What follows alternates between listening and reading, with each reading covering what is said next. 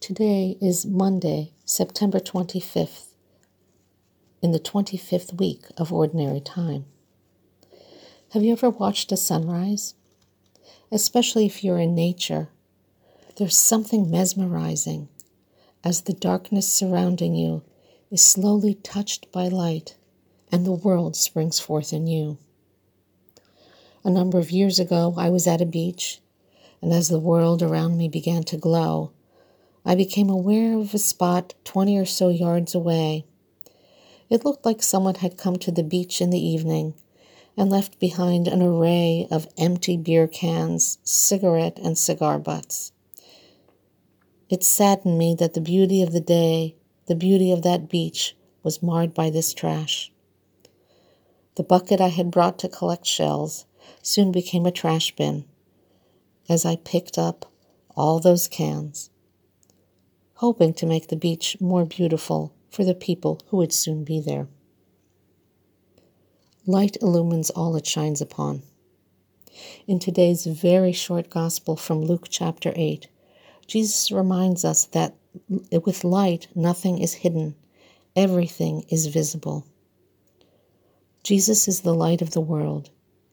He shines on us through the scriptures, the examples and teaching of his life, and through the sacraments.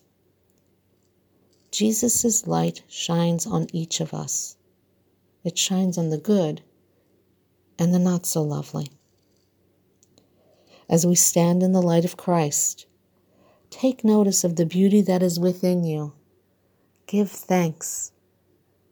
Also, take note of what is not so beautiful: your sin, your anger, your impatience, your intolerance. Ask for the grace to recognize those places that need cleaning up and then tidy them up, perhaps through greater prayer, the sacrament of reconciliation, and by making a conscious effort each day on what you need to do to stay bright. My brothers and sisters, through the sacrament of baptism, we are meant to shine with the light of Christ on the world. We are meant to shine love and compassion.